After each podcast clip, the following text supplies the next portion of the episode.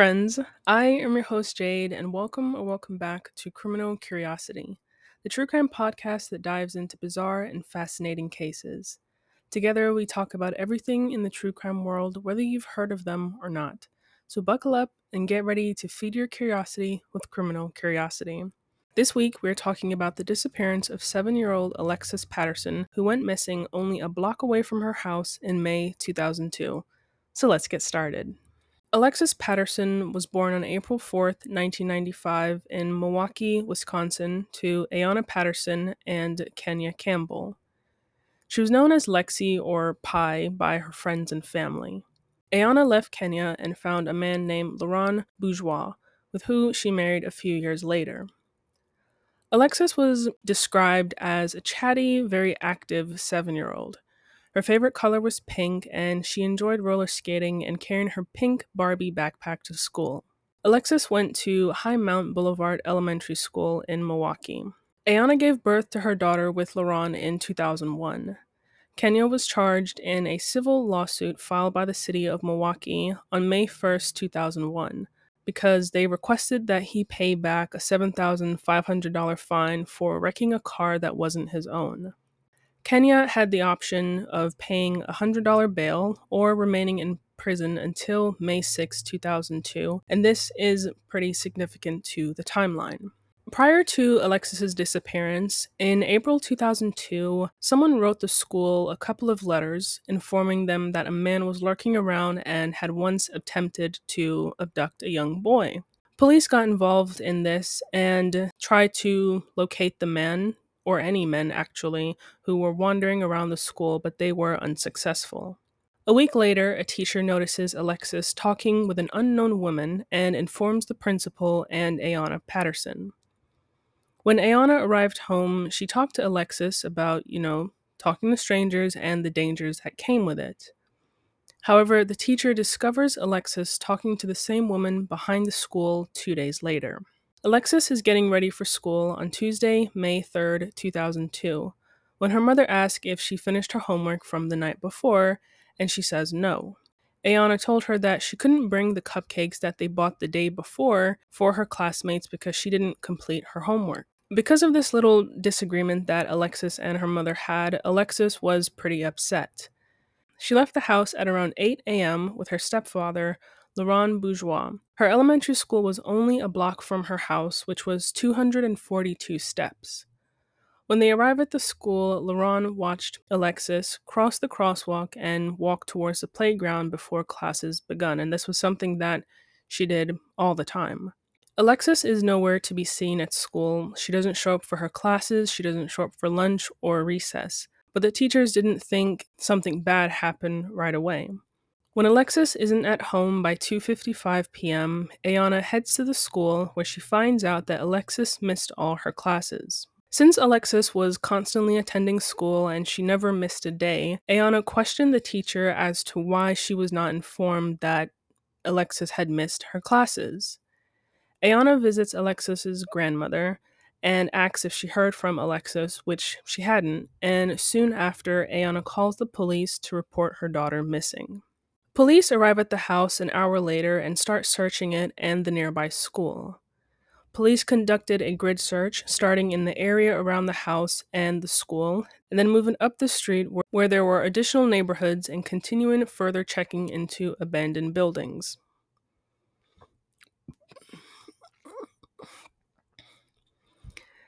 They established a mobile command post the following day on May 4th, 2002. And a few days later, Milwaukee Chief Arthur Jones gave a press conference in which they stated that they believe Alexis was a runaway because of the little disagreement about her not taking the cupcakes to school. Alexis did not have a history of running away, and again, authorities quickly labeled her disappearance as a runaway. Police start looking for Alexis in the neighboring waters using boats, helicopters, volunteers, and horses. Milwaukee police announced on May 14, 2002, that they no longer view Alexis as a runaway, but rather as an endangered child held under suspicious circumstances. In an effort to find out more, police started talking to Alexis's classmates. Several students claimed to have seen a red truck parked close to the school one week before the disappearance. The truck was gone when Alexis disappeared and it never showed up again. Police had no idea if the truck was related to Alexis's disappearance and were never able to identify it. Police questioned Ayanna and Laron, and they both maintained their innocence. Police didn't completely investigate Alexis's biological father because, according to Milwaukee police files, he was in prison until May 6, 2002. A few months later, in August 2002, police received a tip from an unidentified caller claiming that a little girl's body had been discovered in the northeastern Milwaukee River. Divers were dispatched to search the river, but they came up empty handed. The police then started looking for anyone who had recently been on the sex offender list, recently released from prison, or was on parole, but again, they were unsuccessful. Laron was given a polygraph test by the police in the spring of 2003 on May 8th, which he failed. Now, polygraph tests are unreliable and they're not admissible in court, but it does stick out at the fact that he did fail a polygraph test. Ayanna passed her polygraph test, and shortly after, the divorce proceedings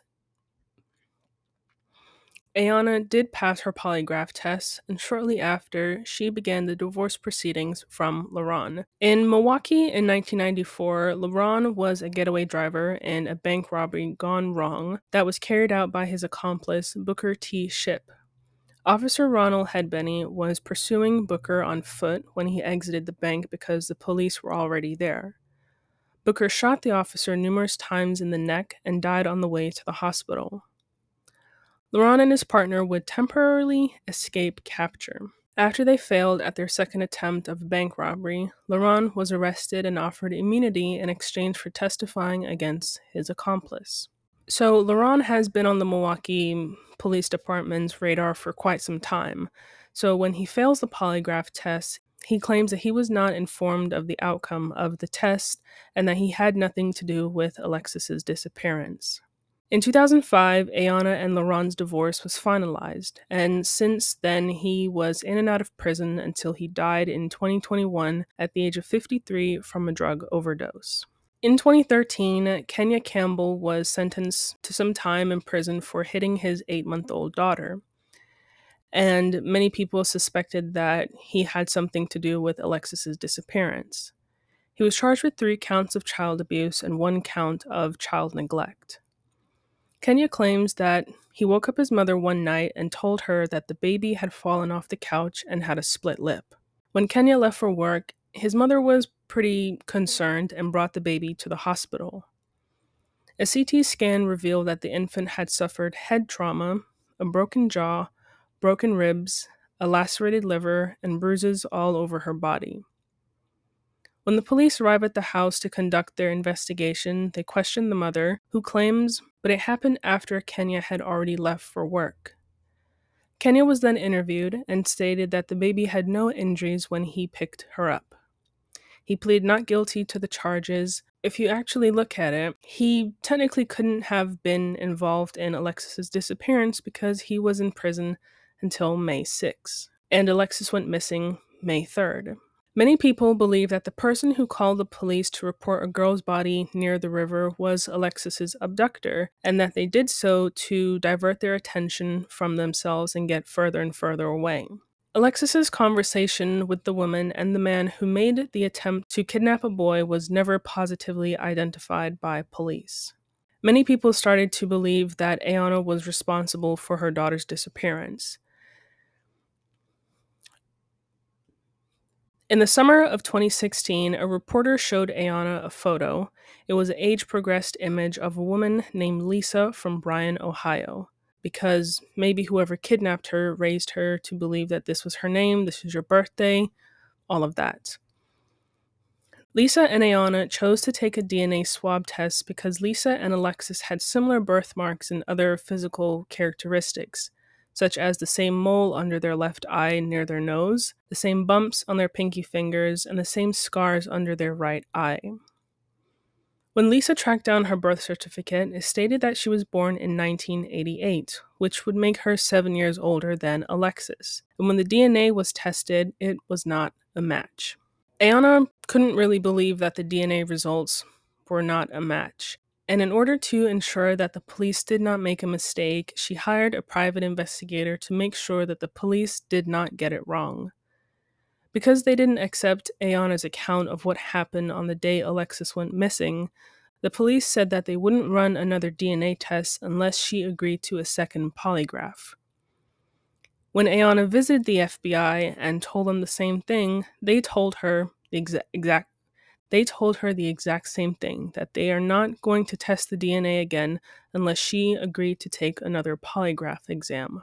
It has been 21 years since Alexis Patterson went missing, and now I want to talk about the racial disparity between Alexis's disappearance and the disappearance of 14 year old Elizabeth Smart. Alexis is a black girl and is still missing 21 years later, and Elizabeth is a white girl who was found nine months later. Elizabeth's story is well known, and it's among the earliest examples of missing children that I was aware of. Elizabeth went missing on June 5th, 2002, and Elizabeth's story was covered by The Larry King Show and Fox News a few hours after she went missing. For Alexis, who went missing a month prior, it took eight days for her story to make the news. And weeks later, her story was featured in an episode of America's Most Wanted. When Elizabeth was missing for two weeks, USA Today, which reports the news, published three stories about her disappearance, while there was none on Alexis's story, and it's still that way today. When I was researching this case, it was very hard to find information on Alexis's story. The day after Elizabeth went missing, the police called the FBI and offered a $250,000 reward.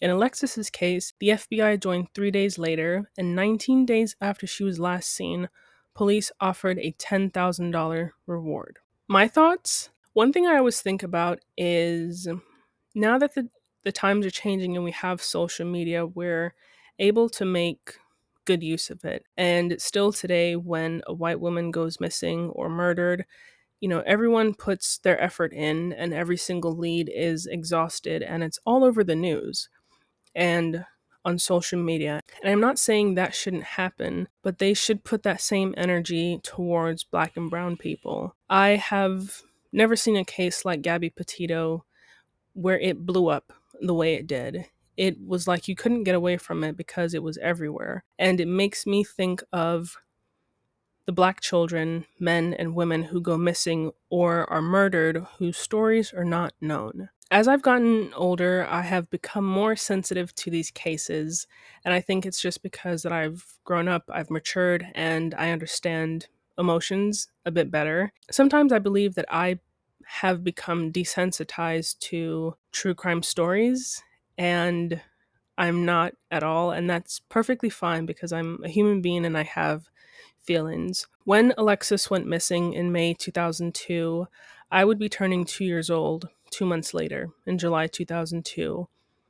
I'm 23 now, and my sister wasn't even born when this case happened, and this month she celebrated her 21st birthday. And it highlights the length of time that family members have been missing their loved ones while receiving no answers. And it's crazy to think how many birthdays you don't get to celebrate, how many graduations you don't get to celebrate, you don't get to know the likes and dislikes of your child, what they would have been like, and major milestones, whether that's getting their first job or having their first child or going to college, graduating high school. It's heartbreaking because people miss miss those things. I've said it so many times, but black and brown people are human beings who should not be treated as less than. They deserve answers, and it has been 21 years since Alexis disappeared. She would be 28 years old today, and I like to think that she's still out there. And with that, today's story comes to an end. Thank you so much for listening to today's episode. Remember, every ep- every Thursday there is a new episode at 7 a.m. You can keep up with me and the podcast at Instagram at Criminal Curiosity Pod. That is all that I have for you today. Please be safe out there. Look out for one another. Until next time, bye everyone.